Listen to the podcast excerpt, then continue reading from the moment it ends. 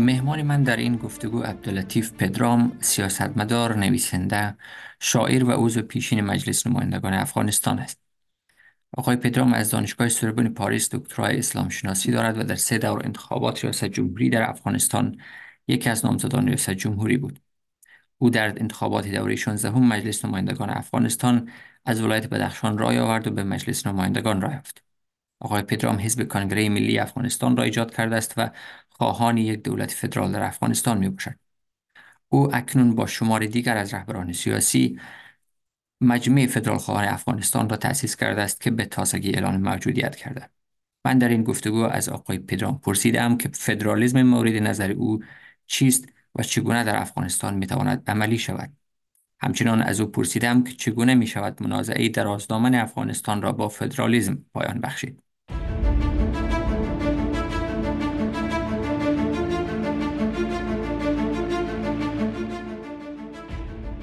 آقای پدرام تشکر از اینکه فرصت دادین و مهمان لاتوز هستیم بسیار خوشحال هستیم.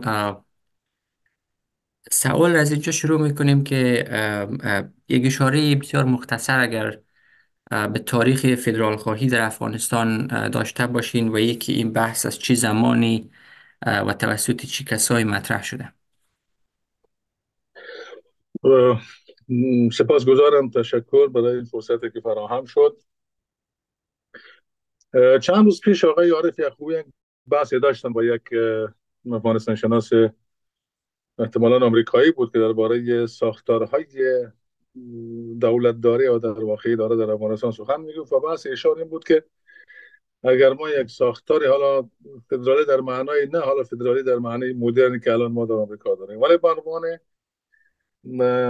تقسیم های اداری یا قدرت یا هر ترتیبی بنا به تنوع فرهنگی اینا بگیریم. من تا زمان عبدالرحمن خان اینا می‌رسه. یعنی پیش از اونم عبدالرحمن خان آمد و متمرکز کرد نظام متمرکز ساخت. ورنه خوب ساختارش خیلی قدیمی تر بود. مرای بدخشان مثال داد هرات مثال داد. مناطق دیگر از این حیث که ما بگیریم به لحاظ تاریخی یعنی یک شب شباهت های مد نظر بگیریم. خب شما از خلافت اسلامی که داره شروع می‌کنین تاروم قبل از او که در یادداشت‌های جدید ما پخش شده منتشر شده. تا خلافت عثمانی و بالاخره تا امروز که من و شما هستیم. یعنی این نمونه هاش بوده در جهان علی ولی خب گام به گام مدرن شده. این سیستم تغییر کرده نو شده. در واقع قانونگذاری های جدید صورت گرفته تقسیمات جدید با وجود آمده فنومن های جدید وارد شده ملف های جدید گرفته و اینا. ولی خب از این بابت به لحاظ تاریخی تاریخش طولانی. است اما در خود کشور ما منظور این جغرافی که الان من معمولا بگم خراسان افغانستان در مقاطع مختلف مطرح بوده. یک باری ببینید چند بار مطرح شده. حالا من باید بگم. جریانی که خیلی از این حرکات پشتونی می‌گفتن ستمی ها و اینا خب اینا آمدن آقای بدخشی مطرح کرد. این بعضی البته ستم ملی این بعضی ستمگری قومی را که بعد این جریان معروف شد از طرف مخالفان ما به عنوان ستمی ها در حالی که ستمی ملی نامی تشکیلاتی نبود. ولی چون یکی از بحثای بود که افغانستان یک جامعه چند قومی است و در این جوان ها به عنوان قوم برتر بر بقیه ستم می‌کنند و این ستمگری باید در همه سطوح پایان پیدا بکنند بعد گفتن که خب اینا ستمی هستند بعد از اون مرحله که مطرح شد در واقع بحث مسئله ملی. ولی خود این کنسپت فدرالیسم با اون معنی که الان ما داریم درست بازگشایی نشد. یعنی در واقع زمینه های فکریش مطرح شد که اگر این جامعه یک جامعه متکثر است پس چی ساختاره را باید برش پیشنهاد بکنیم؟ یعنی از این حیث این مطرح شد. یک دوره هم که آقای کشتمن در یادداشتهایشان نوشتن در همین کتاب دو جلدیشان فرمودن که ما در طرح قانون اساسی زمان داوود خان آنچه حزب دموکراتیک یعنی حزب متعلق به ایشان پیشنهاد کرده بود یک دولت فدرالی برای افغانستان بود که خب حالا نشد یعنی اونم نشد. ولی ایده هاش بوده اینا نگاه می‌کنید که بود. آقای باور کارمل هم یک طرحهایی داشتن که به نظر ما آقای کشتمن همون دارن اشاره می‌کنن که جمهوری های متحده افغانستان رو نوشتن.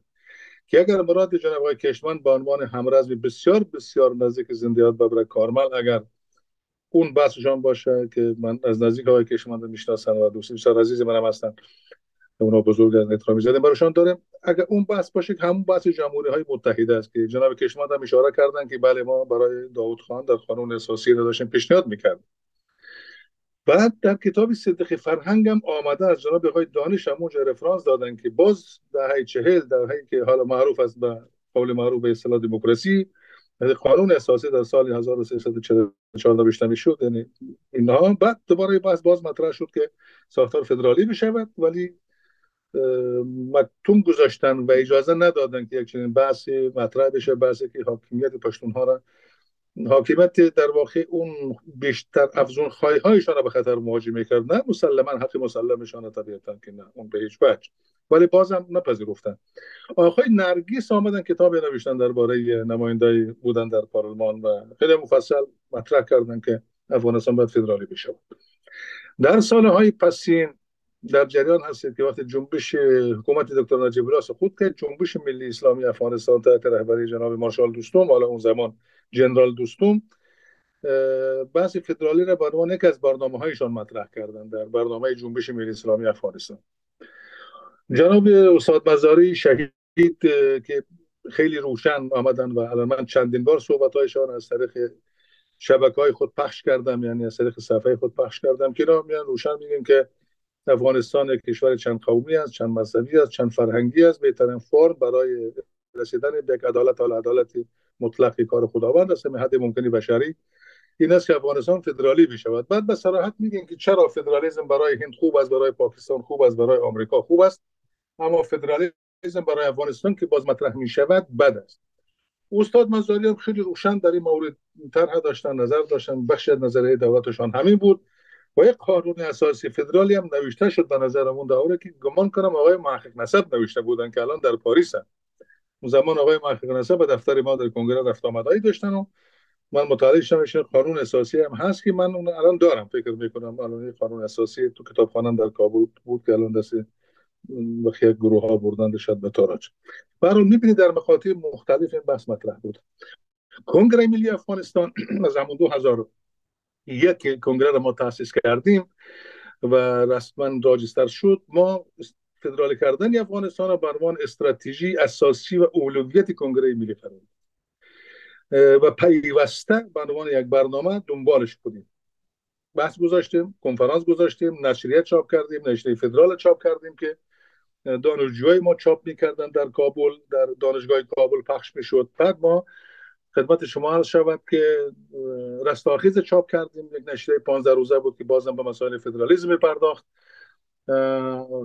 بعد ما در این حال مجله کنگره رو چاپ کردیم که باز هم این کنگره که اس عنوان کنگره هم بود در واقع ارگان نشراتی کنگره ملی بود باز این هم به فدرالیسم پرداخت یعنی بحث اساسی ما در این هم فدرالیسم بود. بعد ما مجله چاپ, چاپ کردیم به نام باختران که شش هر چهار ماه چاپ می‌شد. آقای انصار سردبیرش بود. ما در این مجله هم اختصاصا به فدرالیسم پرداختیم. مقدمه بر فدرالیسم چاپ کردیم. درسای درباره فدرالیسم فدرالیسم تنها گزینه برای افغانستان یا بهترین گزینه برای افغانستان. و بعد ما در اواخر قبل از طالبان یک میلیون امضا جمع کردیم از ولایات مختلف افغانستان که ما کوپی های اونا به سازمان ملل و سفارت های مهمی که فدرالی بودن مثل آمریکا کانادا و کشورهای موثر مثل چین مثل ایران فدراتیو روسیه و اینها هم دادیم به انگلستان سازمان ملل که نه تنها این خواست ماست که این خواست الان خواست میلیونی است. و اتفاقا یک بخش از هموطنهای افغانی و پشتون ما هم در هلمند اوجا امضا کرده بودن گفتن اشکال نداره با مخالفت خیلی کمتر. که این هم بود و امضا شد ما اینو دادیم بعد سیمینار گذاشتیم در هتل ستاره بود نه هتل دیگری در کابل که بازم روی فدرالیسم بود.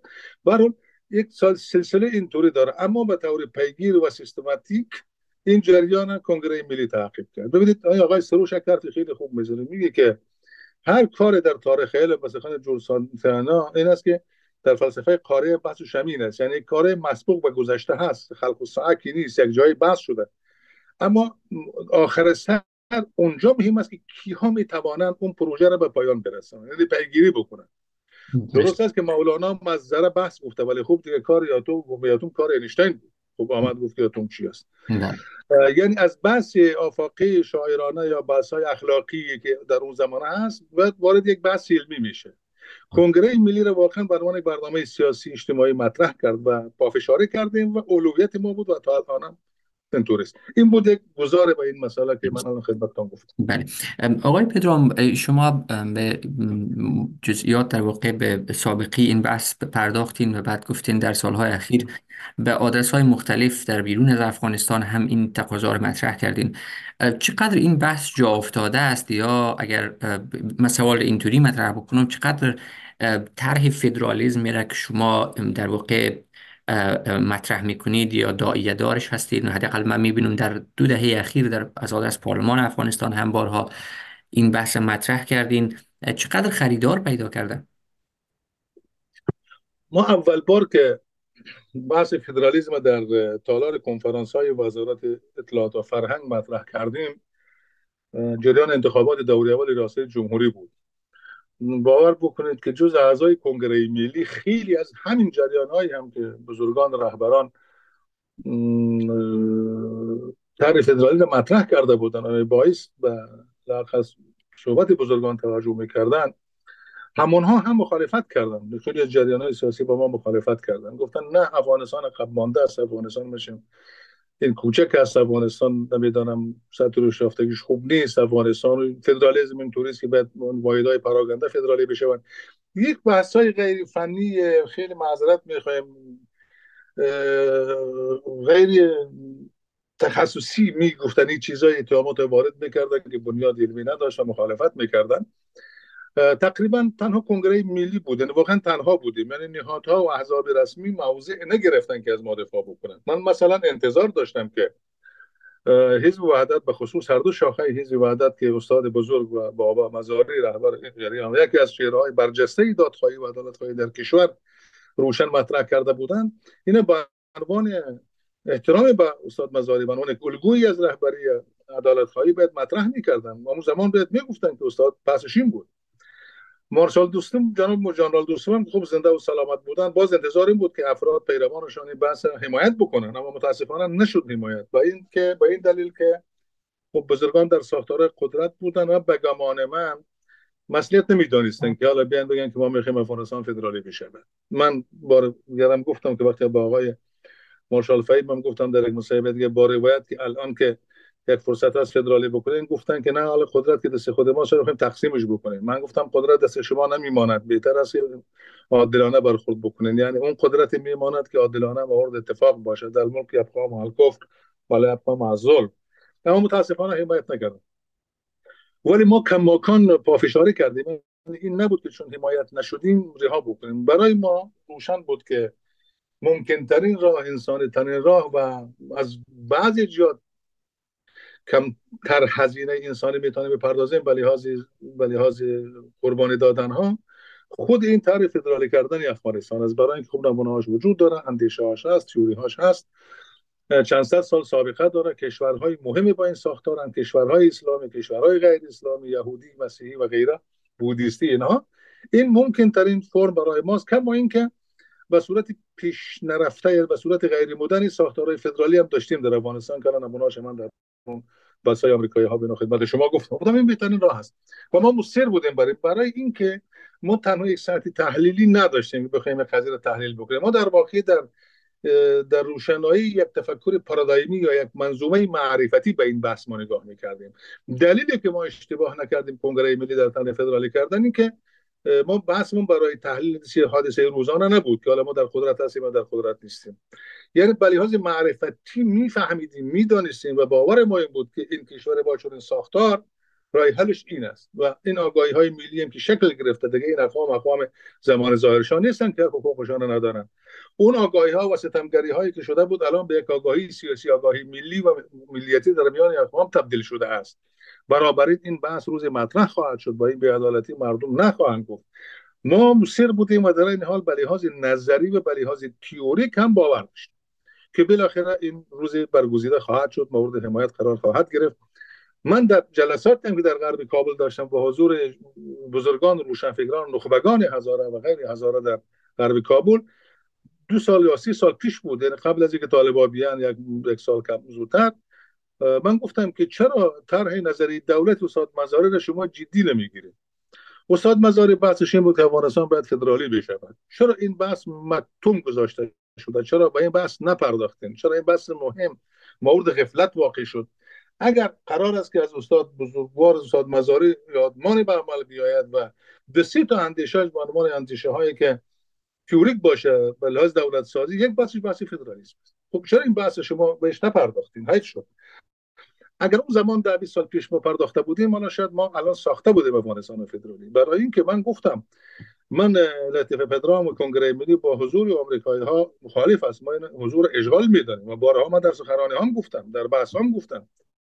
اما در عین حال در صحبت هایی که داشتم با بزرگان مختلف گفتم که حالا که این در اشغال هستین خب از این اشغال استفاده خوب بکنین حداقل. با این اشغال شما فدرالی بکنین حلقات تندره و شونه سناسناس پشتون از جنوب نمی‌تونن به شما حمله بکنن. آمریکایی ها اجازه نمیدن ناتو اجازه نمیدن جنگ داخلی را چون الان خودشان هستن. این بحث میره به سازمان ملل میره به پارلمان میره به جاهای دیگه. شما به طور دموکراتیک می‌تونین ببرین این بحث عملی بسازین این فدرالی را بسازین در افغانستان. حداقل این استفاده را بکنین. حالا اگر به مسائل اقتصادی و جیبتون هم توجه داره خب اینجا یک فرصت خوب است توجه بکنین بهش به این مسئله.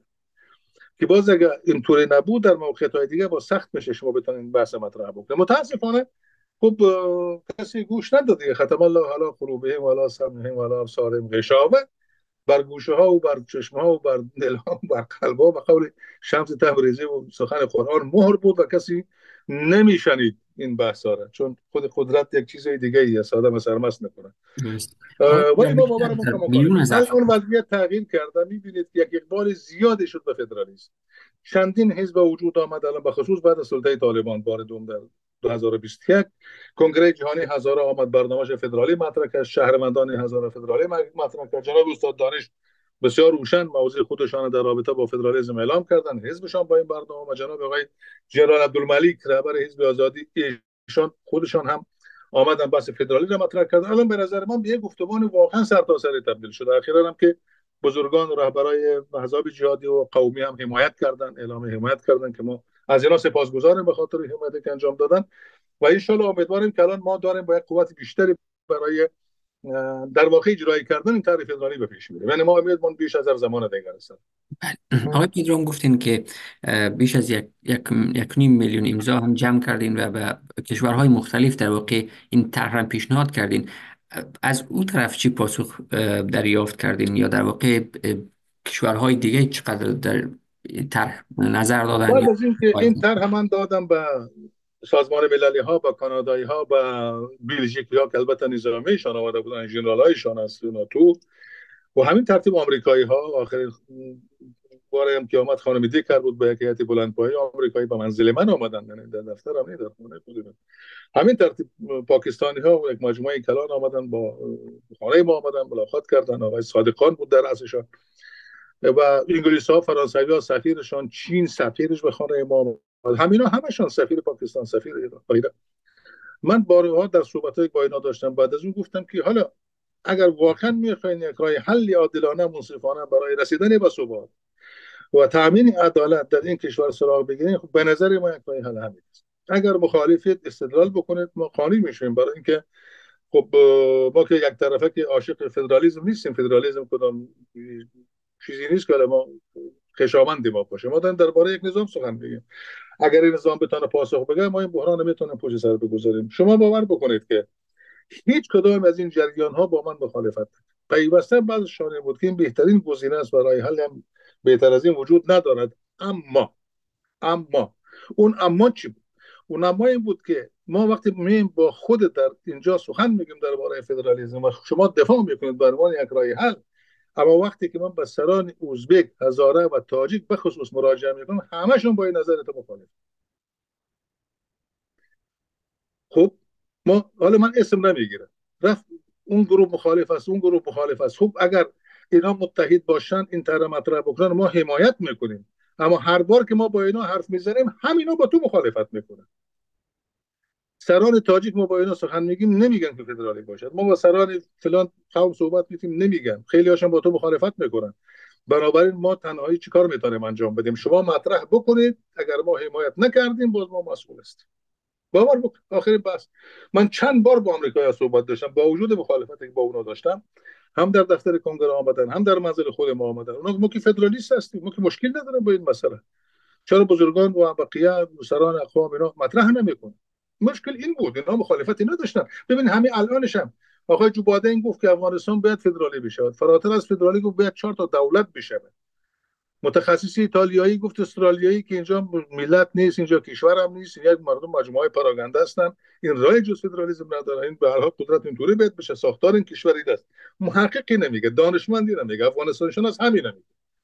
نمی‌دانم سیاست شناس همین نمیگه. دولت های کلان همین نمیگه غیر خود برای اینکه اینا یک ترسی من بارها گفتم که متاسفانه یک ترس ژنتیک شده از برادران افغان وجود داره و اون همیشه غیر مستقیم مانع میشه که بتونن شجاعانه موضع بگیرن. تنها موضعی که بسیار خوشبختانه شجاعانه گرفته شد این موضعگیری اخیر بود که من واقعا سپاسگزاری کردم و با همه گله هایی که ما در گذشته داشتیم.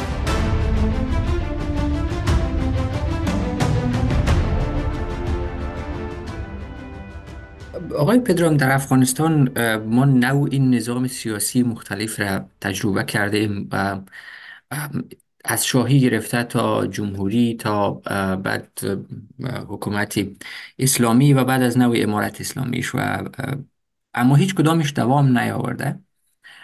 فدرالیزم را که شما پیشنهاد می‌کنین به این مشکل درازدامه افغانستان چطور می‌تونه راه حل داشته باشه و چطور می‌تونین در واقع با فدرالیزم مشکل یک ثباتی یا یک دولت با ثبات در افغانستان حل بکنین؟ اول ببینید از نظر انتولوژی از نظر هستی شناسی ذات فدرالیزم ذاتش یک ذات غیر متمرکز است. یعنی ساختار اسانسش به زخان فلاسفه اینطوری است. یعنی شما یک ساخته را دارین که از نظر هستی شناسی انتولوژیک یک ساخت دموکراتیک است. یعنی شما خود این ساختار صرف نظر از اینکه در کدام کشور است با چی نام از با چی اسمی هست فرصت های بیشتر داره برای دیگر اندیشان برای اقوام برای گروه ها برای افکار مختلف. یعنی این در ذاتش است.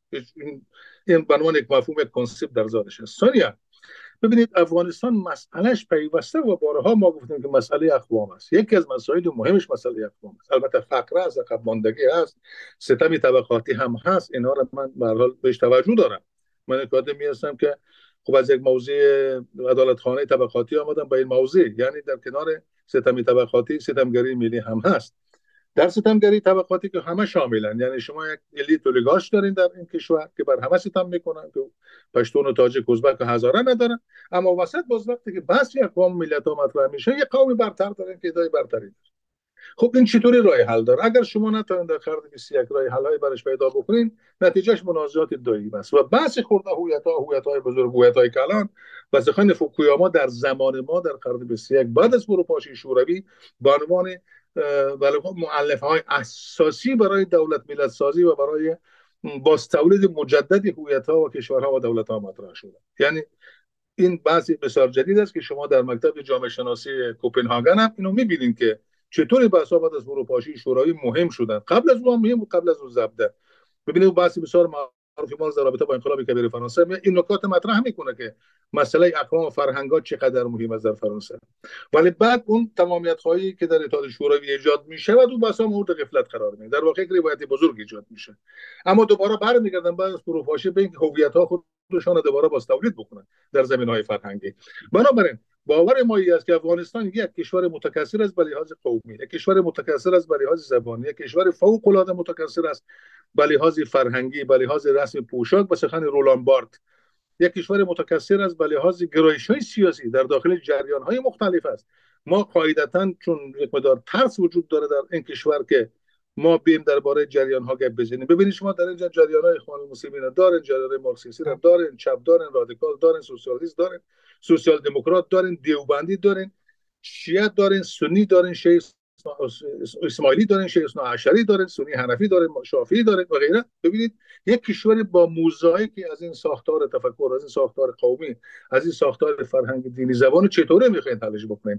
اینه که نمی‌توانید با حذف همه این واحدها بتونید یک کشور سنی بسازید بعد در اصل هم چهار تا افغان باشه خب این شدنی نیست. اگه شده بود که تا الان می‌شدی کار انجام پیدا بکن بنابراین ما بگیم که اصل باید بر عدالت گذاشت. اصل عادلانه این است که در یک ساختار فدرالی نه تنها اقوام نه تنها اقوام گرایش های مختلف سیاسی باید حقی بیان پیدا بکن گرایش های مختلف طبقاتی هم باید حق بیان پیدا بود شما مثلا جریان جریان مثلا فرض سوسیال دموکراتیک است. چیکارش می‌خوای بکنی؟ می‌خوای گردنش بزنی؟ یک جریان مثلا سوسیالیست است یک جریان اخوان المسلمین است یک جریان نمی‌دونم فلان است. خب اینا رو چطور می‌تونن در داخل یک سرزمین؟ مردمان این سرزمینن. آیا حق حیات فعالیت ابراز نظر داره یا نداره؟ اینا یک ساختار فدرالی امکان پذیر است. ببینید شما از نظر ایدئولوژیک از نظر ساختار اقتصادی در هرات کاری می‌تونین انجام بدین که داخل من نمی‌تونین در بامیان شما پیشرفترین بحثا ورزش زنا مردا رو می‌تونید مطرح بکنید. شما در کنر نمی‌تونید مطرح و چه مناسبت یک آدمی از خندار بلند شده؟ میگه که آقای اکس شما در بدخشان حق ندارین دخترتان مدرسه بره چون من در مساقله دختر مدرسه نمیرم. خب چطوره می‌خواین حلش بکنید راه حلش همین است. برای این میگم که اگر ما بیم توافق بکنیم بر یک ساختار فدرال که الان خب این نتیجه 20 سال حداقل مبارزات پسین بود که این احزاب آمدن حمایت کردن از فدرالیسم. اگر ما به اینجا برسیم و اجماع بکنیم و توافق بکنیم این یک راه حل بسیار مناسب برای همه اقوام است. حقوق همه اقوام مد نظر گرفته میشه به لحاظ شاهی نفوذشان حقوق گروه ها و جریان های سیاسی مد نظر گرفته میشه. تنها مسئله اقوام که نیست مسئله تفکر هم هست. حالا شما در داخل هزار ممکن چند تا جریان فکری داشته باشین؟ یک جریان شیعه است یک جریان گرایشش لیبرالی است یک جریان سوسیال دموکراتیک است. خب اینا در کجا می‌خوان گپ بزنن؟ حق دارن در ایالت خودش نظرش مطرح بکنه اگر رای گرفت به چه ساختار اقتصادیشه این است اون مسئله در واقع پارادایمی که من میگم مسئله کشور باید حل بشه. اون منظومه فکری معرفتی که من دنبالشم این هاست وقتی شما اینطور به قضایی افغانستان اشتباه خراسان افغانستان نگاه بکنید شما اشتباه نمی‌کنید. اشتباهی خیلی سران سیاسی کردن تا آمریکا تا بودنشان. نمی‌دانستن آمریکا چی می‌کنه چی نمی‌کنه. برای اینکه اینا تحلیلی برخورد می‌کردن تازه تحلیل هم به سخن دوست عزیز ما آقای مهدی خلجی یک کار کارشناسای عالمانه است. همین آدم هایی که الان آمدن تحلیل می‌کنن خب قبلا تحلیل کرد تحلیل هایشان درست بود. چرا سقوط کرد افغانستان؟ برای که نگاه نگاه در واقع پارادایمی نداشتن نگاه منظومه معرفتی نداشتن برای کشور. این تحلیلشون اشتباه در میاد. یک روز روسیه دفاع می‌کردن یک روز از امریکا یک روز امریکا متحد بود برادر بود یک روز دشمن. یک روز امریکا دوست بین المللی بود یک روز امریکا دشمن بین المللی بود. الان نگاه کنید همه این جریان ها مخالف آمریکا. همه اینا طرفدار آمریکا بودن برای کنگره ملی. این غلطی تحلیل است. این غلطی تحلیل باعث میشه که جامعه اعتماد خودش از دست میده. شما که اینقدر اشتباه می‌کنید الان از کجا می‌دونید که حالا آمریکا با خوب است آمریکا بد است؟ چرا زمان بعد بود خوب بود الان چرا بد است؟ و چی مناسبت همون آمریکاست. اتفاق زیاد هم نیفتاده یک سال میشه از این کشور بیرون خب این نگاه تفاوت کنگره ملی با اون جریان ها در اینجا بود که کنگره ملی واقعا نگاهی پارادایمی داشت با مسئله. یعنی نگاهی معرفت شناسانه داشت با مسئله. بنابراین الان نظر ما این است که باز هم الان تنها گزینه که ما بتانیم از این بحران بیرون بریم فدرالیزم است. برای اینکه الان شما با سقوط یک دولت روبرو نیستیم ها سقوط کرد داوود خان سقوط کرد ترکی همین تا حکومت استاد ربانی تا حکومت پیش از او غنی و کرزی کسی دیگه اینا در واقع سقوط حکومت ها بود. شما الان با یک فروپاشی عظیم اجتماعی روبرو هستید چیزی فراتر از فروپاشی یک دولت هست. نیست یک کابینه وزیران رفته یک کابینه وزیران دیگه آمده. چون این چیزی نیست. الان فاجعه ابعادش بسیار گسترده است. اگه شما نتوانید با فدرالی کردن جلو بشه بگیرین این کشور می‌تونه تجزیه بشه می‌تونه گرفتار بالکانزه بشه گرفتار جنگ داخلی بشه. یا خدایی نکرده یک استبداد قرون وسطایی طالبانی یا واری پشتونی مسلط بشه زمان رقم زمان عبدالرحمن خان که چیزی بدتر از یک جنگ داخلی باشه. یعنی یک زندان دیگه براتون می‌سازه. راه دیگری ما نداریم. به خاطر من بگم فدرالیسم گزینه است و اینکه الان بسیاری نیروها آمدن دفاع کردن از فدرالیسم معناش این است که این می‌تواند باعث ثبات بشود. الان که مثلا سران تاجیک ازبک هزار آمدن تایید کردن که فدرالیسم یک راه حل برای جلوگیری از بحران تنها یک تایید نیست. یعنی میلیون ها آدم دیگه داره تایید می‌کنه این مسئله را چون همین که تایید کردن میلیون ها نفر در احزابشان ما در واقع داریم از یک پشتوانه میلیونی الان سخن بگیم در رابطه با فدرالیسم که قبلا در متاسفانه ما نداشتیم. این از اون چیزی که تضمین می‌کنه فدرالیسم باعث ثبات میشه. وقتی میلیون ها ازبک میلیون ها هزاره میلیون ها تاجیک میلیون ها پشه میلیون ها عرب و یک روشن روشنفکر افغان که ان بتونیم با اونها گفتگو بکنیم. بیان این میلیون ها حمایت بکنن از یک طرح دولت سازی مدرن فدرالیسم در افغانستان مسلما نتیجه ثبات خواهد. این نیروی کمی نیست. بله. آقای پدرام شما اشاره کردین به تکسر قومی و فکری در افغانستان. بعد ما وقتی به ترکیب قومی افغانستان در, در جغرافی های مختلف افغانستان نگاه می‌کنیم در درون حتی ولایت ها و در جغرافی های کوچکتر اگر نگاه بکنیم این تنوع دوباره وجود داره و بعد سوالی که پیش می است که در یک کشوری با این تکسر قومی و فکری چگونه باز امکان داره که فدرالیزم را عملی بکنین سوالی است که پیوسته دوستان می‌کنن مطرح کردن چون این سوال سوال مهمی هم هست که افغانستان یک ببینید حرف اون آقای آمریکایی هم این بود که افغانستان یک مقدار آمریکایی قومی زیاد هست. حالا بعضی جاها کمتر است مثل مثلا مناطق مرکزی بامیان یا اینا. مثلا قسمت های در شمال میمنه یا اینجا نه؟ بیشتر متمرکز تر از قوم ازبک هست. خب مثلا شما قندز بگیرین مزار بگیرین هرات بگیرین اینجا رو بگیرین. اقوام بسیار با هم در آمیختن حتی جلال آباد حتی اینجا. پس با این آمیختگی قومی چگونه میشه فدرالی کرد؟ ببینید ما الان دو تا آمار در رابطه با اقوام در اختیار داریم. یک آمار رسمی همین است که در قانون اساسی این کشور داریم. که در این قانون اساسی 14 و 15 اقوام 14 اقوام با نظرم به عنوان اقوام اصلی یعنی اقوامی که رسما در قانون هستن در ایسایه ثبت است. این در قانون اساسی وجود نامشون هست. اما در کار محققان ما مثل استاد محمد محمدی غلام محمد محمدی چیزی حدودی تا سی تا سی و چند واحد است. از اقوام کلان تا اقوام کوچک و خردتری است. خب اگر ما بخوایم فدرال قومی بسازیم که نمی‌توانیم برای سی و پنج واحد فدرال بسازیم. این که شدنی نیست. به دلیل همون سوال که جناب شما فرمودید که نمیشه 35 تا فدرال وجود داشته باشه برای گوجور یک فدرال برای عرب دیگه فدرال برای تاجیک دیگه فدرال برای پشهی دیگه فدرال. نه اینکه اون منطقا درست است و نه نظر عملی درست است و نه مفید است و نه سودمند است و اون نمی‌شود به این دلیل. یعنی کار سختی است. و مفید هم سال سختش هم بگذاریم. شاید راه حلای پیدا بکنه ولی خب نیازی به این وجود نداره. اما در عین حال ما این اقوام هم داریم دو تا ملاحظه ما داریم. یکی اینکه این فدرال با توجه به این نکته که من خدمت شما عرض کردم صد درصد معلفش یا اون اسانسش قومی نخواهد بود یعنی فقط قومی. اگر فقط قومی باشد که شما به تعداد این اقوام باید فدرال بسازید. بنابراین چون مسئله زبان مذهب و قومیت یکی از معلف های مهم یک سرزمین هستن اینها طبعا اینا برجستن در این ساختار فدرالی. یعنی اقوام حضورشان برجسته است. در این حال ما مکلفیت می‌دانیم مکلف خودمان هم مکلف می‌دانیم که در برابر در واقع یونیفرمزه کردن پشتون ها که می‌خوان یک ملت واحد افغان بسازن ما در این حال هویت های قومی را نگاه بکنیم.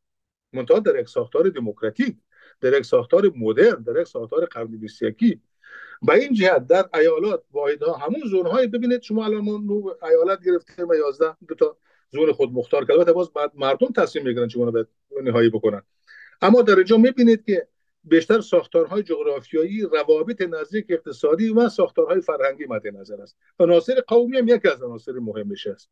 یعنی چندین مؤلفه را ما داریم برای فدرالیسم. نه الزاما فقط قومیت این چیزی که برادران پشتون ما بعضی برادران که مخالفن با فدرالیسم می‌خوان برجسته بکنن که خوب این چطوری حل میشه. راه حلش هم که روشن از در همه جای جان فدرال همین گونن. بعضی حال آلمان که بیشتر تا قومی و آلمانی ها هست. شما در هند نگاه بکنید همینطور است. چیزی حدود 700 800 تا مذهب از در هندوستان. صد تا قوم است. چطوری رو تنظیم کردن؟ از قوم های سنده های پایی که در اون نظام های کاسی هندوستان هستن تا راجه ها و تا میلیاردرهای هندی. یک کشور یک میلیارد بیشتر جمعیت تانستن حل بکنن. بعد ما برای همین دولت های محلی رو می‌خوایم بسازیم. یا در واقع پارلمان های محلی اسامبله های محلی که این پارلمان های محلی اسامبله های محلی که نماینده های اقوام کوچکتر در داخل این ایالات زون های فدرال هستند در پارلمان محلی مسائل حقوقی خودشان مدیریت بکنن دفاع بکنن قانونمند بسازن. یعنی اگر یک ده نفرم در یک ولایت فرض شما فرمایید که ده نفر تاجی یا ده نفر هزاره در آخر خوز زندگی می‌کنن یا در عمق مساقله زندگی می‌کنن به طور مثال بگم در منطقه 100 درصد پشتونشین. یا مثلا الان شما نگاه بکنید در بدخشان می گذر به نام گذر افغانی برادرای پشتون ما که از کندهار آمدن در بدخشان زندگی می‌کنن. این محله به نام محله گذر افغانی یاد میشه. پشتون های اچوگزی هستن که خیلی هم دوست برادرای ما هستن که در انتخابات هم اکثرا با ما رای دادن. خب اینا بیش از 100 سال 100 سال از بدخشان زندگی می‌کنن. حداقل 100 سال از کمتر در بدخشان زندگی می‌کنن خب اینا رو ما به عنوان یک اینا انقدر حل هستن که اصلا دیگه فرقی نیست که تاجیک است پشتون است بدخشانی هستن یعنی برابر. و ما یک بار نماینده ما سناتور آقای از برادرای پشتون ما در منطقه بود که به سناتور آمدن زمره خان سناتور در کابل یعنی یک آدم خوب بود مردم بهش رأی دادن. به این جهت ما شما در همین حال هم می‌بینیم زون ها الان زون های نظامی هست. خب وقتی زون نظامی می‌تونه باشه خب سیاسی می‌تونه باشه. برای رسیدگی به امور. به این جهت حقوق واحدهای کوچک مطابق قانون اساسی فدرال تولی کن و قانون هایی که ایالت های محلی برای خودشان می‌گذارند صدر اعظم های محلی برای خودشان می‌گذارند نخست وزیران محلی برای خودشان می‌گذارند در این قانون ایالتی قانون حقوق اقوام مسلما لحاظ میشه در قانون اساسی فدرال هم که طبیعتا حقوق هم بر شهروندان لحاظ میشه. بنابراین به نظر من هیچ جای نگرانی برای این مسئله وجود نداره برای اینکه مسئله عام است. شما توجه بکنید. اگر ما به حقوق اقلیت پشتون در بدخشان توجه نکنیم با حقوق اقلیت پشتون مثلا در تخار توجه نکنیم باز ما طبیعتا نمی‌توانیم از خنداری های پشتون بخوایم حقوق تاجیک ها رو در خندار رعایت بکنیم یا حقوق هزاره های شیعه رو در خندار رعایت بکنیم. ببینید این مسئله در واقع بازی برد برد است. پشتون در شمال امنیت داره تاجیک در جنوب امنیت داره هزاره در قندهار امنیت داره در اروزگان امنیت داره. و طور مثال بخوام بگم. یعنی مهم این است که واقعا شما قانون عادلانه وضع می‌کنید یا نه یا در صدد حزم نابودی یک دیگر است. اگر نیت بر خیر باشه بر عدالت باشه بر امر دموکراتیک باشه که مسلما به صورت در عمل شما نمی‌تواند نشان بده مردم حمایت می‌کنن اگر نیت ظالمانه و خائنانه باشه به سخن شمس سخنی هر در زبان اندیشه باطل در دل بله باز در اون شما هیچ چیزی رو نمی‌تونین حل بکنید بله. بعد برای قانون وجود داره در کانادا در هند در آمریکا در اروپا در پاکستان که چطور مسئله حضور اقلیت های کوچک را در داخلی اقوام بزرگ و مناطق بزرگ چطور قانونمند کردن حل کردن برابر ساختن که همه شهروندان مساوی باشن از این بله. درست.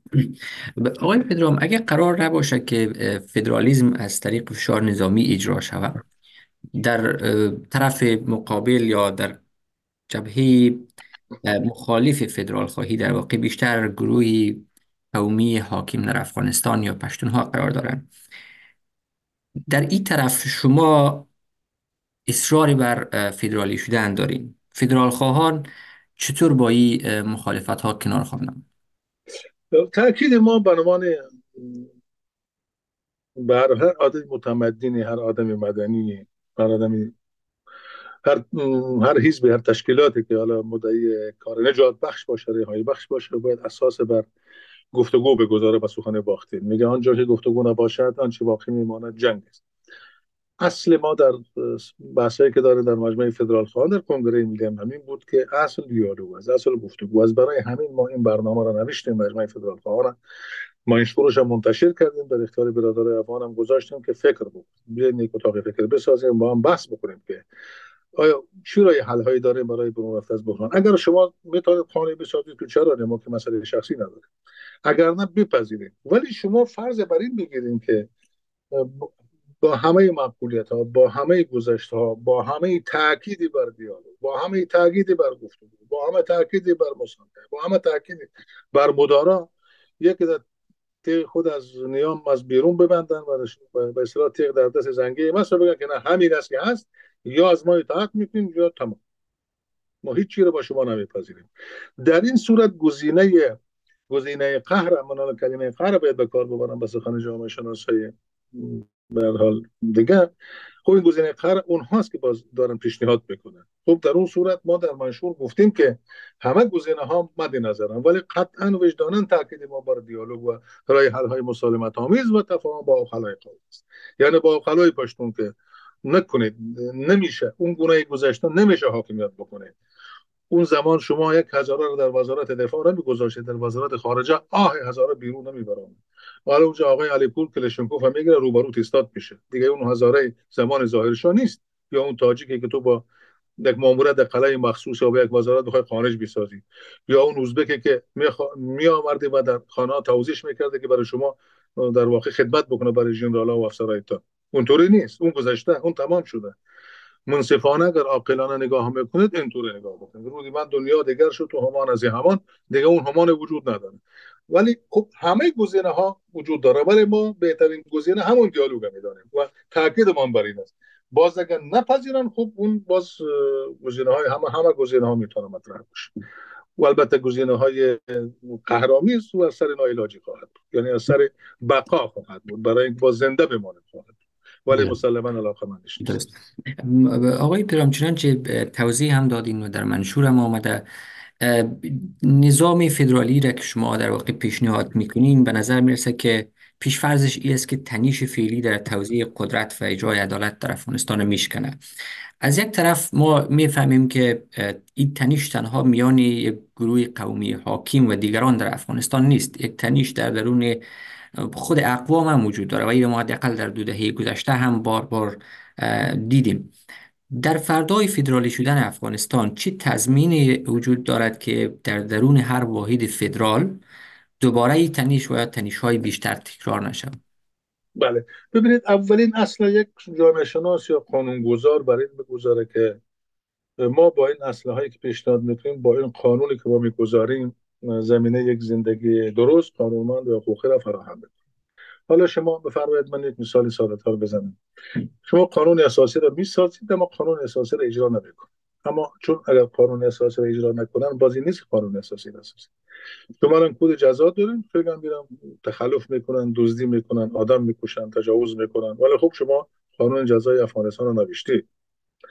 بحث ما این است که هر اندیشه مقدمی بر تطبیق آن است یعنی خود سلامت یک اندیشه قبل از تطبیق هم که به لحاظ منطقی قابل دفاع باشد مهم است که از این حیث ما با فدرالیسم مشکلی نداریم. یعنی واقعا از این نظر انتولوژی از نظر دانش شناسی و شناسی یک نظام بسیار مدرنی است. به همه نظامایی که تا حال در جامعه بشری تا الان رعایت شده. اما بل این کاملا درست است که ما الان در داخل اقوام مشکل داریم در داخل جنوب مشکل داریم. ببینید من یک بحث گفتم که ما این بحث فدرالی کردن و دموکراتیک کردن تنها به خاطر مسائل قومی مسائل قومی یک از مسائلش است که من الان گفتم یک از معلفه است. در این حال برای حل دموکراتیک مسائل شهروندان هم داریم که چطوری یک شهروند در این کشور بتواند روزانه در مسائل مربوط به خودش و مملکتش و استانش و ایالتش و در واقع حکومت محلیش و حکومت مرکزیش مداخله بکنه و ابراز نظر بکنه. الان ببینید نه تنها بین اقوام این بحث ها وجود داره بر سر ساختار قدرت. ببینید در داخل خودی اقوام الان شما در شمالی بریم پروان کاپیسا. در همین پروان کاپیسا بین پروانی ها بین پنشیری ها بین کاپیسا یا بر سر قدرت تاجیک هم هستن درست است یا نیست؟ برای همین ما میگیم که مثلا محلی گرایی من که در تاجیکستان بودم یک بحث اونجا بود محلی گرایی تاجیکا با تاجیکا جنگ می‌کردن در تاجیکستان. در اونجا ازبکا با تاجیکا جنگ نداشتن. همون جنگ داخلی در تاجیکستان مطرح بود جنگ تاجیک با تاجیک بدخشانی ها با کولابی ها جنگ می‌کرد کولابی با غربی جنگ می‌کرد غربی با تو با آدمی دانم فلان درهی دیگه تحویل درهی جنگ می‌کرد. اینطوری بود جنگ. تاجیکا با هم داشتن جنگ می‌کردن. و از این گفتن سازمان ملل جنگ محلچیگری در افغانستان همین طور است. اینطوری نیست که در داخل خود اقوام مشکل وجود ندارن ولی باز رای حلش در واقع گذار به ساختارهای دموکراتیک است. من نظر این است که فرض بفرمایید اگر پنجشیر پروانه کاپیسا بر سر رهبری تاجیکا در اون حوزه دعوا دارن که کی باید رهبر باشه که در اول باشه خوب برن در ایالت در استان در پارلمان محلی در انتخابات برن جایگاهشون رو تثبیت بکنن. انتخابات کاندید بدن هر کسی که رای را این است بالاخره راشین است. در سطح ایالت ها و فدرال هم همینه در سطح زونا کلانتر این از داخل خود اقوام که بگذاریم.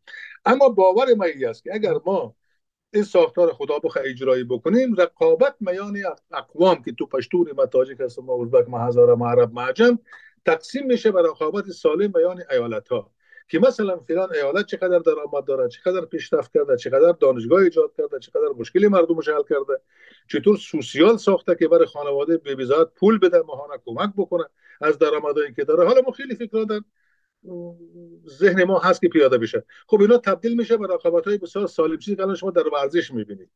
در ورزش گروه های مختلف هستن اما تیما دارن بازی می‌کنن. آدم ها کمتر مطرح میشن.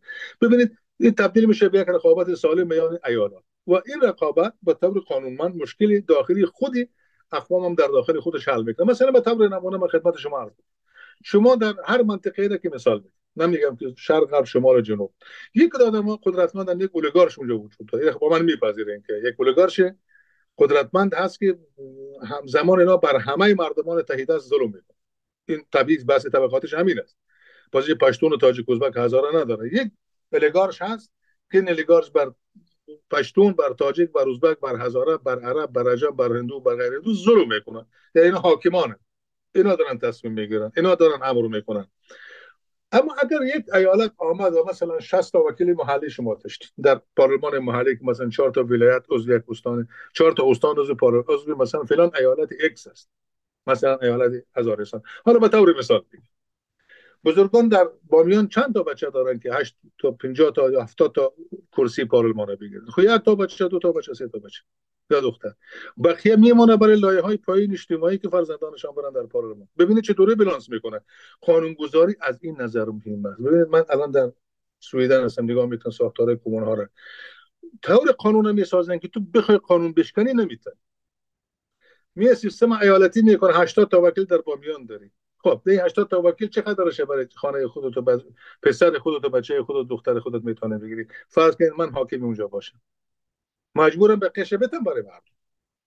و اینجاست قانونگذاری. اون حرف آقای راز میگه که پشت پرده بیخبری منظورش از پشت پرده بیخبری این است که شما چنان قانون بگذارید که هیچ قانون شکری نتونه اون قانون بشه و مردم طبیعتا از منافعشان باز در این حالت دفاع می‌کنن. شما که منافع مردم تا نتونستیم بهشون به این جهت راه جلوگیری از منازعات قومی میان اقوام در سطح کلان ملی و راه جلوگیری از درگیری های بین مثلا فرض در بامیان میان مرکز بامیان و میان مثلا فلان قریه و فلان دی و فلان جای بازم همین است.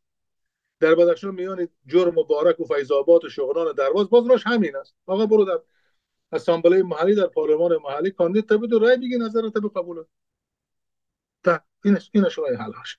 بالاخره ما به اینجا باید برسیم. یعنی این هم راه حلش همین است. راه قدرت شکستن حاکمان هم همین است. یعنی اینطوری شما می‌تونید اولیگارشی ها را قدرت هایشان در هم بشکنید. در غیری از اگر یک دولت مرکزی بود اینا با هم منافع دارن با هم معامله می‌کنن و شما هیچ کاری در پایین کردن نمید تجربه کلان ما و شما در 300 سال پس این و در 20 چند سال پس این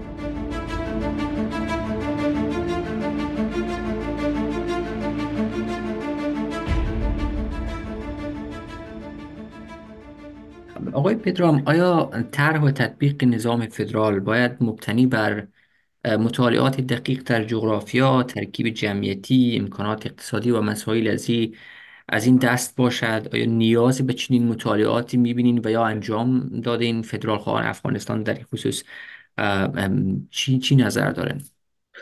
در این مورد البته مطالعات در رابطه با فدرالیزم و قانونگذاری خب یک چیزی تقریبا به پایان است یعنی شما گام به گام هر سال قرن 21 قرن 20 فلان هر قرنی هر زمانی هر ده سال شما باید قانونا رو نگاه بکنید یه تحول جهانی میشه یک چیزی. قانونگذاری و تحولات چیز جامد نیست. یعنی شما جامعه فدرال هم داشته باشین هر روز باید فدرالی تر بسازن اگر دموکراسی داره دموکراتیک تر باید تقریبا یک کار ناتمام است. یعنی تا بشریت است و نظام است اینا کارهایی که انجام بده اما در حدی که مقدور بوده ما مقدار کارهای انجام دادیم. الان یک قانون اساسی فدرال ما داریم روش کار می‌کنیم تقریبا داره به زودی آماده میشه که ما در اختیار مردم قرار بدیم. به اضافه چند تا قانون اساسی که بعضی دوستان نوشتن آقای اصولی نوشتن قبلا آقای محمد نشه و گفتن. الان چند تا ما سه قانون فدرالی الان چاپ شده داریم 3 4 سال پیش نوشته شده. ولی الان ما مجددا روی قانون اساسی کار می‌کنیم یک کمیته کار می‌کنه. در این حال الان ما در مجمع تصمیم گرفتیم که یک اتاق اندیشه و فکر یک اتاق متخصصی را ما بسازیم. از دانشمندان و آدمای برجسته که اون جاهایی که به لحاظ مطالعاتی نیاز داریم اجرایی بکنیم باید بخوانن مطالعه بکنن مطالعه بدن و راهنمودهای علمی در اختیار متخصصین قرار بدن برای اجرایی شدن. اما چند چیز در این کشور مثلا ما در رابطه با فدرالیسم آبی که مثلا چطور منابع و فدرالیزه بکنیم. ما الان یک کتاب خیلی خوب منتشر کردیم آقای عثمانی وزیر آب منتشر کردن همراه انجینیر سلطان محمود محمودی. این کتاب درباره فدرالیسم و آب در افغانستان است. یعنی در واقع چطوری شما منابع آب به رقم فدرالی می‌تونید مدیریت بکنید؟ که در اختیار اینطور نباشه که باز فقط در اختیار فلان ولایت باشه مثل گذشته آواره ما با ولایت دیگه نبید یا نمی‌دونم فلان سربند آب در کجا تر الان این کتاب خیلی خوب در نوشته شده که من گمان نمی‌کنم. الان خیلی اطلاع ندارن که ما یک کتاب داریم فدرالیسم و آب در افغانستان. ببینید در تقسیمات فدرالی یکی از چیزهایی که ما ملاحظه داریم هم همگونی های فرهنگی است. مثلا شما اگر بلخ مرکز یک ایالت فدرال بگیرید به طور مثال میگم حالا ممکن است سبا اسامبله محلی یک چیز دیگری مرکز در بلخ یک نام دیگری بگذاره. برای همین ما نامگذاری نکردیم. ما فقط گفتیم ایالات. نامگذاری نام گذاشتن نام ایالات کار مردم است. مردم باید خودشان نام بگذارن. ما که صلاحیت نداریم برای ایالات نام بگذاریم. پنج تا ده تا آدم باشه یکی داریم که نام بگذاریم برای ایالات. ما که پیشنهاد کردن داریم. بریم فرض کنید شما مزار شریف باشه. بلخ یک مرکز باشه. اونجا پشتون داره ازبک داره هزاره داره تاجیک داره عرب داره وجور داره همه چیز داره شما داره داخل. این است. اینها رابطهشون با هم در مزار شریف. این پشتون بلخی رابطهش با فلان تاجیک هزاره بلخی بیشتر از همون رابطهش در جنوب با فلان پشتونش کورش نمی‌شناسه. تنها در سطح کلان سیاسی اونجا حساس است. اما روابطشان رفت آمدشان زنده و مردهشان خب با مردمان بلخ از بین یک دیگر یعنی یک ملاحظه روابط اقتصادی است. بین روابط اقتصادی داره این سه تا ولایت مثلا جوزان بلخ فلان رابط اقتصادی داره بعد مثلا آبیاری کانال سیستم های آبیاریشون با هم شبیه است.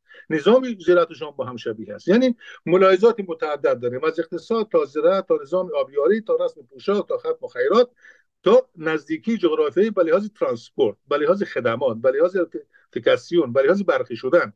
یعنی ممکن ترین ولایت کدام می‌تونن با هم نزدیک باشن؟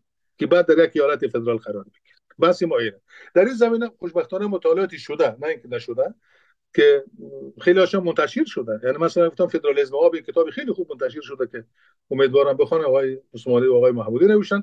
هر دو هم آدمای متخصصن. یکی رئیس کلی امور آبیاری بود که وزیر آبیاری بود. تخصصش بند و برق و آب و اینا. خوب اینا کارا شده خوشبختانه در این زمینه. ولی بله. البته ناتمام از باید کار بکنیم. اینکه حالا به پایان رسید بله. یک سوال زمینی که از لابلای این صحبت های شما برای من پیش این است که در جغرافی های کنونی افغانستان وقت نگاه می‌کنیم منابع طبیعی در همسان نیست در برخی قسمت ها بیشتر است در برخی جاها کمتر هست. بر فرض این که یک نظام فدرالی باشد این منابع طبیعی رو چطور میشه تقسیم کرد؟ ممکن است یک ایالت بسیار فقیر باشه از این لحاظ یک ایالت غنی باشه.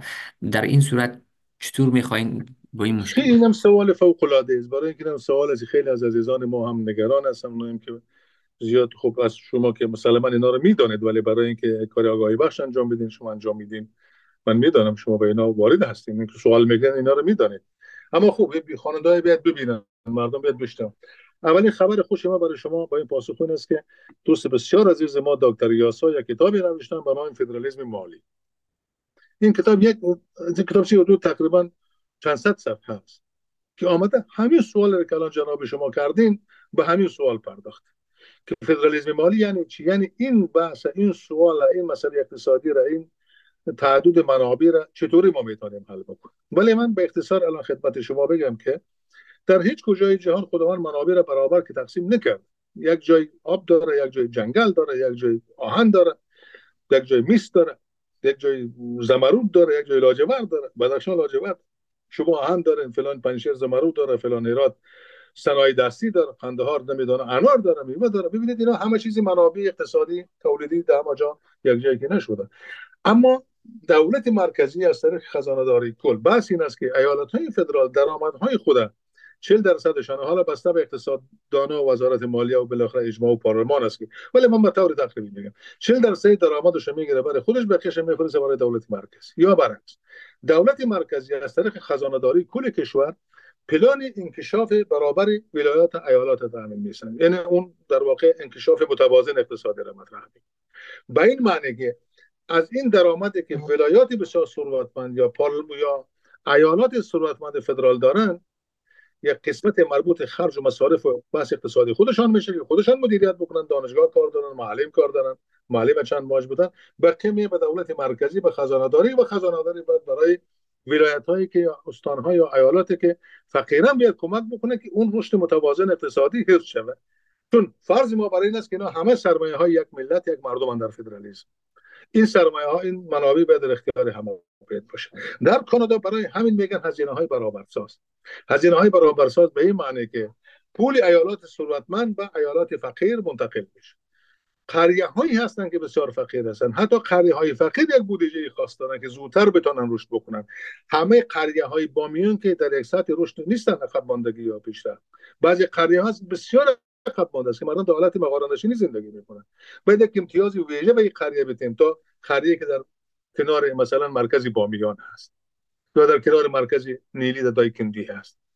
یا در بدخشان قریه در آخری پامیر هست که تا سرک موتر به اونجا نرفته خب اینا را از طریق این مجموعه های برابرساز تامین می‌کنیم که عادلانه منابعی که در سرتاسر سر کشور است در, سر در کل کشور در اختیار رشد و انکشاف همه ایالات و همه مردم و ساکنان سرزمین باشه یعنی چنین نیست که آنچه در شمال است فقط شمالی ها برای خود می‌گیرن باز باز جنوب را اون حق نداره. اون دولت فدرال این اجازه را نمیده.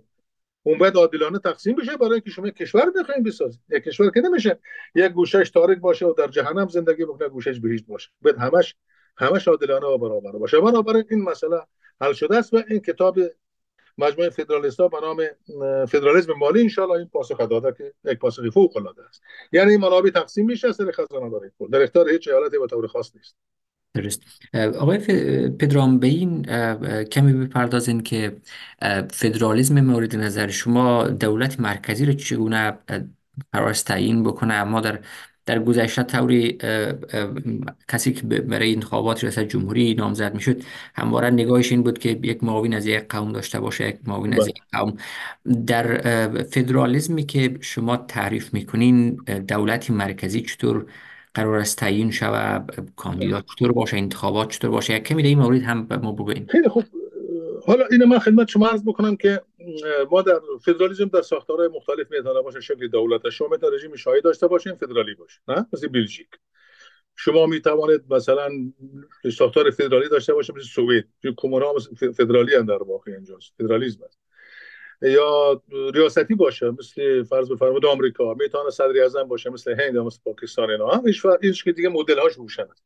البته حالت بهترش دموکراتیک ترش این است که نظام پارلمانی فدرالی باشه بهتر است چون امکان صلاحیت ها بیشتر است یک نظام ریاستی یعنی خوب این ایدئال است. ولی خب اگر این نشد باز اون سیستم آمریکا هم یک سیستم ریاستی است اونم میشه نمونه هاش هست برای فدرالیسم در هر یک از این فرم ها توانایی تقسیم قدرت دار یعنی این توان در ذاتش است در اون اساسی که من الان خدمت شما گفتم.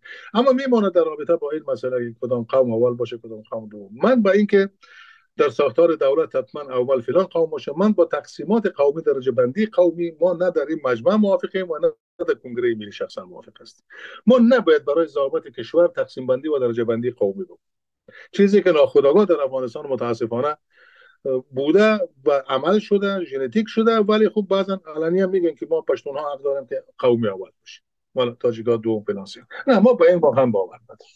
چون من نگاه ذات باورانه ذات گرایانه با نه هیچ قومی برگزیده خداوند نداره. همه مخلوقات خدا و اون حکم شهریش هم معلوم است. تقوا و شرف و کار و عدالت و اون چیزی که است. بنابراین من نگاه ذات باورانه و چنین تقسیمات قومی باور ندارم. و قوم اول دوم درجه سه و درجه چهار ما نداریم مجموعه اقوام داریم. این نفوس های دارن که بیشتر کمی کمتر. اون ربطی به اون ذات انسانیتشان نداره. اونا کار فردی خودشان است. ما انسان نداریم ما انسان ها داریم. انسان ها این انسان ها به قول آرنت که خودشان نشان میده. یک انسان کولی که ما انسان کولی داره مثلا کولی که خودش کار نمی‌کنه مثل آخاش انسان های متفا پراگنده هستن. بازم سخن آرنت میگه میگه ما انسان نداریم انسان ها داریم خب بنابراین ما در داخل قوام انسان ها داریم. این انسان ها که باید بر مدیریت بکنن زحمت بکنن. اگر قرار بود که صدر اعظم انتخابی باشه و رئیس جمهور مثلا یک پستی باشه مثل هند مثل پاکستان. این یک پست عمدتا تشریفاتی ما. نه اونقدر تشریفاتی که صلاحیت هم نداره سفرا رو می‌تونه بپذیره می‌تونه مثلا اجرای پارلمان هم حل بکنه و صلاحیت های داره ببینید در پاکستان مثلا چی صلاحیت داره؟ این قانون گذارا تعیین می‌کنن که صلاحیت های رئیس جمهور در یک دولت فدرالی چه خواهد بود. اگر صدر اعظم منتخب از صلاحیت های رئیس جمهور است. اما فکر, فکر ما در کنگره فکر ما در کنگره ملی این است که حالا در مجمع من شاید به نتیجه برسیم که اگر صدر اعظم ساختار رقم هند است و خود صلاحیت صدر اعظم صدر اعظم از طریق انتخابات از طریق پارلمان انتخاب میشن. و رئیس جمهور گزیده میشه از یک قوم دیگری غیر از صدر اعظم. در این صورت این مسئله گزینش رئیس جمهور اگر مثل پاکستان است باید نوبتی باشه. به چی معنی؟ من ارزم این است که اگر شما بخواید صدر اعظم و رئیس جمهور هر دوش انتخاباتی عمومی بکنید یعنی انتخاب سرتاسری در کشور بکنید من حداقل درکم این است که تا سالهای بسیار طولانی شاید تا 50 سال دیگه 100 سال دیگه که شما واقعا مسئله مسئله شهروندی بشود و این مسئله مهم باشد. یک انسان انسان است و شهروند است. یک گجور نمی‌تونه در افغانستان رئیس جمهور بشود. نمی‌دونم یک دانه آدمی دیگه نمی‌تونه رئیس جمهور بشه از یک از یک قوم کوچکتر. خب معلوم است یا پشتون می‌بره یا تاجیک یا ازبک یا هزار یکی از اینا باید صدر اعظم باشه رئیس جمهور باشه. برای اقوام دیگری که ما میگیم حقشان برآورده بشوند در سالهای طولانی هم نوبت نمی‌رسه که اینا صدر اعظم یا رئیس جمهور باشه. پس رای حل چی است؟ ما در کنگره ملی رای حلمان همین است که انشالله در مجمع به نتیجه برسیم. که اگر صدر اعظم منتخب است رئیس جمهور به ترتیب نوبتی انتصاب بشه از همه اقوام. یعنی یک سال تاجیک یک سال ازبک یک سال گوجور یک سال عرب یک سال پشهی یک دور نمی‌دانم فلان فلان قوم دیگه یک بار فلان قوم دیگه یک بار فلان قوم دیگه. اینطوری باید رئیس جمهور نصب بشه که کوچکترین واحد های قومی یک هندو هندو که در افغانستان خیلی کم هستند نوبت بهش برسه که اگر نمی‌تونه در انتخابات صدر اعظم بشود باید به طور انتصابی یک دوره رئیس جمهور افغانستان بشه اگر دنبال عدالت است که اقوام کوچک هم ببینن که در اینجا حضور دارن. وقتی یک گجور رئیس جمهور باشه دیگه احساس می‌کنه که این وطنش است و این کاملا شده نیست. کاملا امکان پذیر است. در هند دارن از این روش استفاده می‌کنن. گاهی یک خام گاهی یک خام گاهی در بنابراین اساس ما بر رأی و انتخابات مردم است که مردم انتخاب بکنن. اما درباره اینکه اگر اونطوری شد رئیس جمهور باید دوره و نوبت از هر قوم باید از طریق پارلمان معرفی و انتصاب بشه و رئیس جمهور صلاحیتش هم تعریف بشه. که به همه اقوام ساکن کشور نوبت برسه. بازم تاکید می‌کنیم یک گجور یک دوره پنج سال بعد رئیس جمهور افغانستان باشه. یک هندو پنج سال بعد رئیس جمهور افغانستان باشه. یک پشهی رئیس جمهور افغانستان باشه. یک براوی رئیس جمهور افغانستان باشه. یک به این ترتیب الا های هر چه قومی که ما در افغانستان داریم. ببینید ما دیدگاه مورد است. بنابراین این کاملا امکان پذیر است و شدنی است و می شود چنین راهکاری را در داخل پیشنهاد کرد برای انتخابات. اما طبعا همه چیز از طریق انتخابات به شکل بگیره و منتخب باشه و رئیس جمهور یا صدر اعظم هر کدام باید از طریق انتخابات برن. طبعا بیا به اونجا بحث رئیس جمهور گفتم که باز انتصاب می‌کنیم که نوبت به همه اقوام برسه که از این چهار تا قوم خلاص بشه که فقط هزاره و ازبک و پشتور و تاجیک بقیه چی پس؟ بقیه کجا بیان؟ باید بر فکر بکنیم یا نکنیم ما به فکر داریم. بله. درست. آقای پدرام در منشور مجمع گفتن که یازده واحد ایالتی را برای دولت فدرال در نظر گرفتن و بعد برخی نام برخی ولایت ها هم در در اونجا ذکر کرده بودن می‌خوایم کوتاه اشاره بکنین که چطور به این جمعبندی رسیدن یا چطور این نام ها را انتخاب کردن در واقع این یازده واحد ایالتی و چی اساسی در نظر گرفته شده؟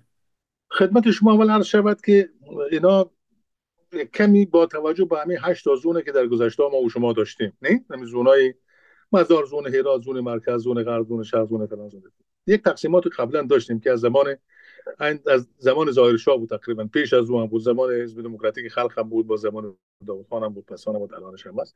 الان زون های نظامی.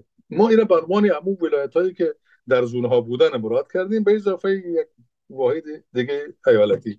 و دو تا ایالت دو تا استان که یکی دورستان است و یکی بلوچستان که دو تا استان اینا استانهای خود مختار خواهند. نو ایالت و دو تا استان خود مختار. اینطوری ما فکر کردیم. یعنی ولی زمینه و بنیادش همون زونه های قبلی است.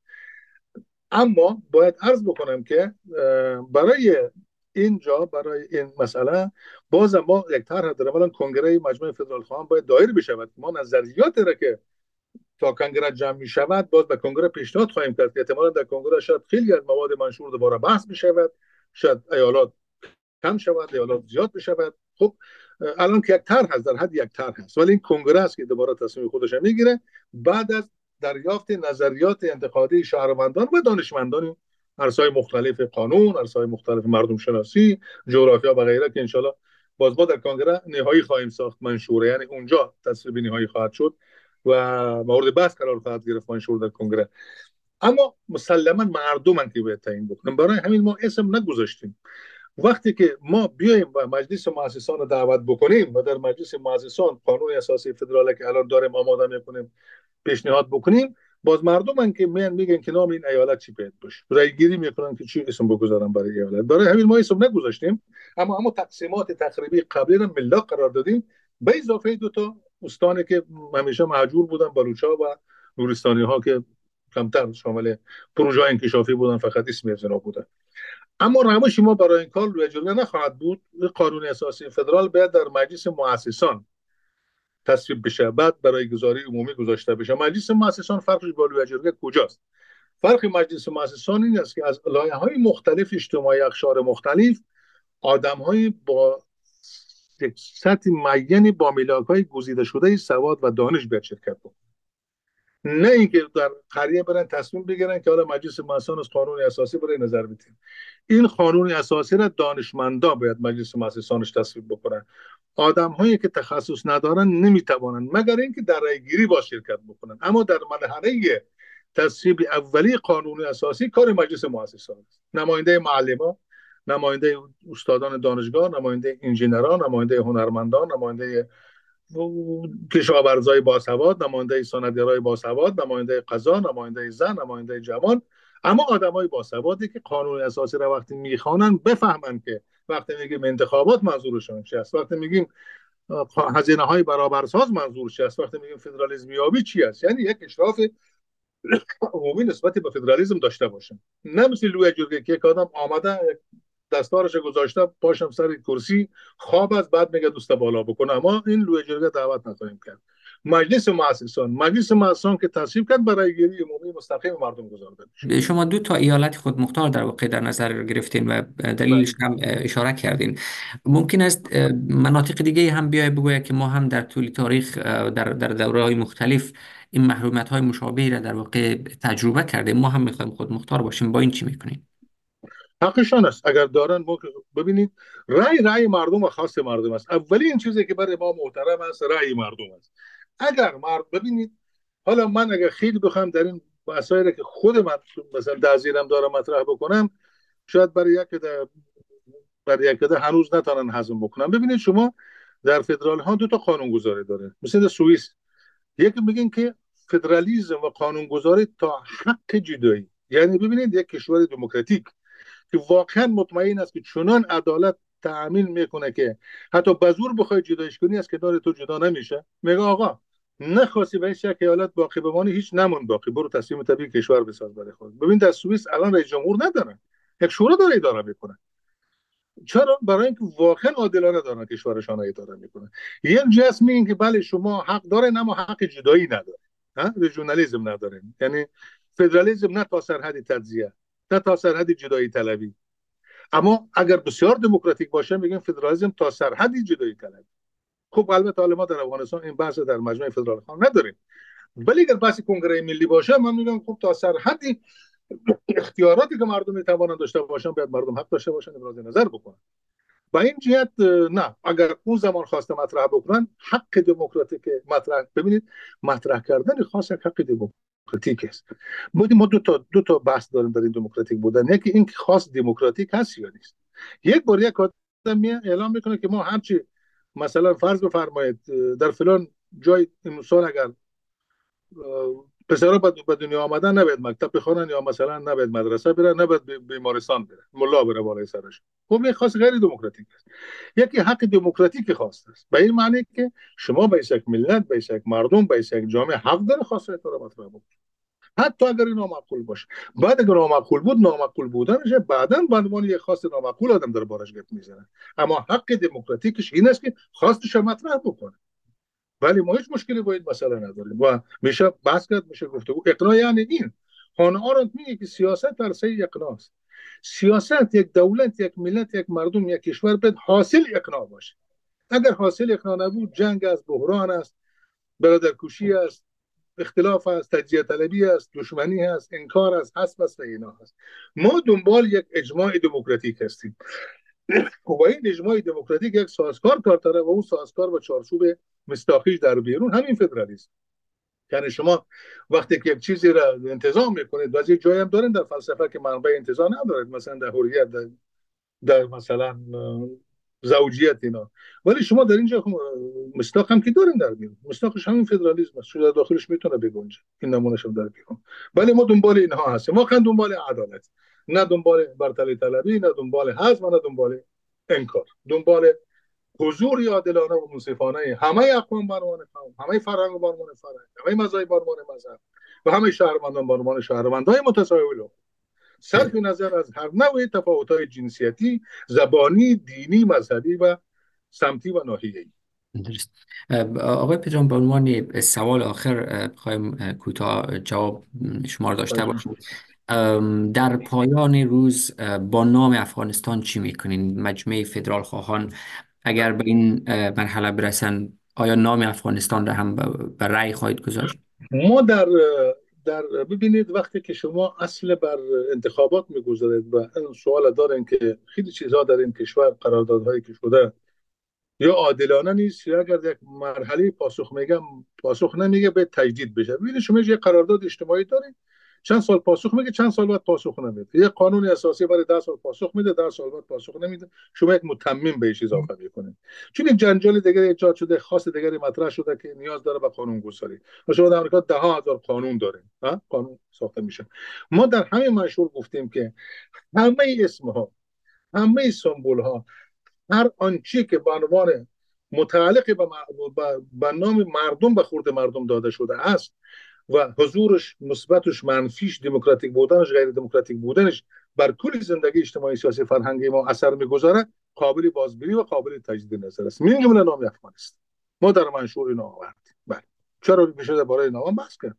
این نام یک دفعه آریانا بود یک دفعه خراسان بود افغانستان شده. نسل قرآن که نیست. خب یک بار که این آریانا که خراسان شده خراسان که افغانستان شده خب می‌تونه افغانستان یک چیز دیگه هم بشه. خب این چیزی عجیب و غریب نیست که افغانستان میشه آسان است. باز گفتی که افغانستان مثلا بشه خراسان باز کار سخت است. بشه مثلا فرض کنید باختران یا فرض بگیم هر چیز یا ابرستان یا گلستان یا باغستان یا بهارستان. چرا نه؟ میشه درباره هر چیزی بحث کرد. چون اینا از جمله امور اعتباری هست. شما در امور اعتباری توجه می‌تواند بحث آنچه مربوط به مردم انتخابات دولت و نهادات اعتبار است. آنچه به قانون طبیعی شمس خورشید و آسمان است و قانون طبیعی زور ما انتخابات کردن خورشید خورشید است و میدرخشه و در است. اما خب اینا امور اعتباری امور اعتباری همش قابل بحث است. رژیم قابل بحث است. جمهوریت قابل بحث است. دولت قابل بحث است. طبعا نام قابل بحث است. بیرق هم قابل بحث است. همش قابل بحث است. و ما در مشهور خوشبختانه این راه را باز گذاردیم برای بحث.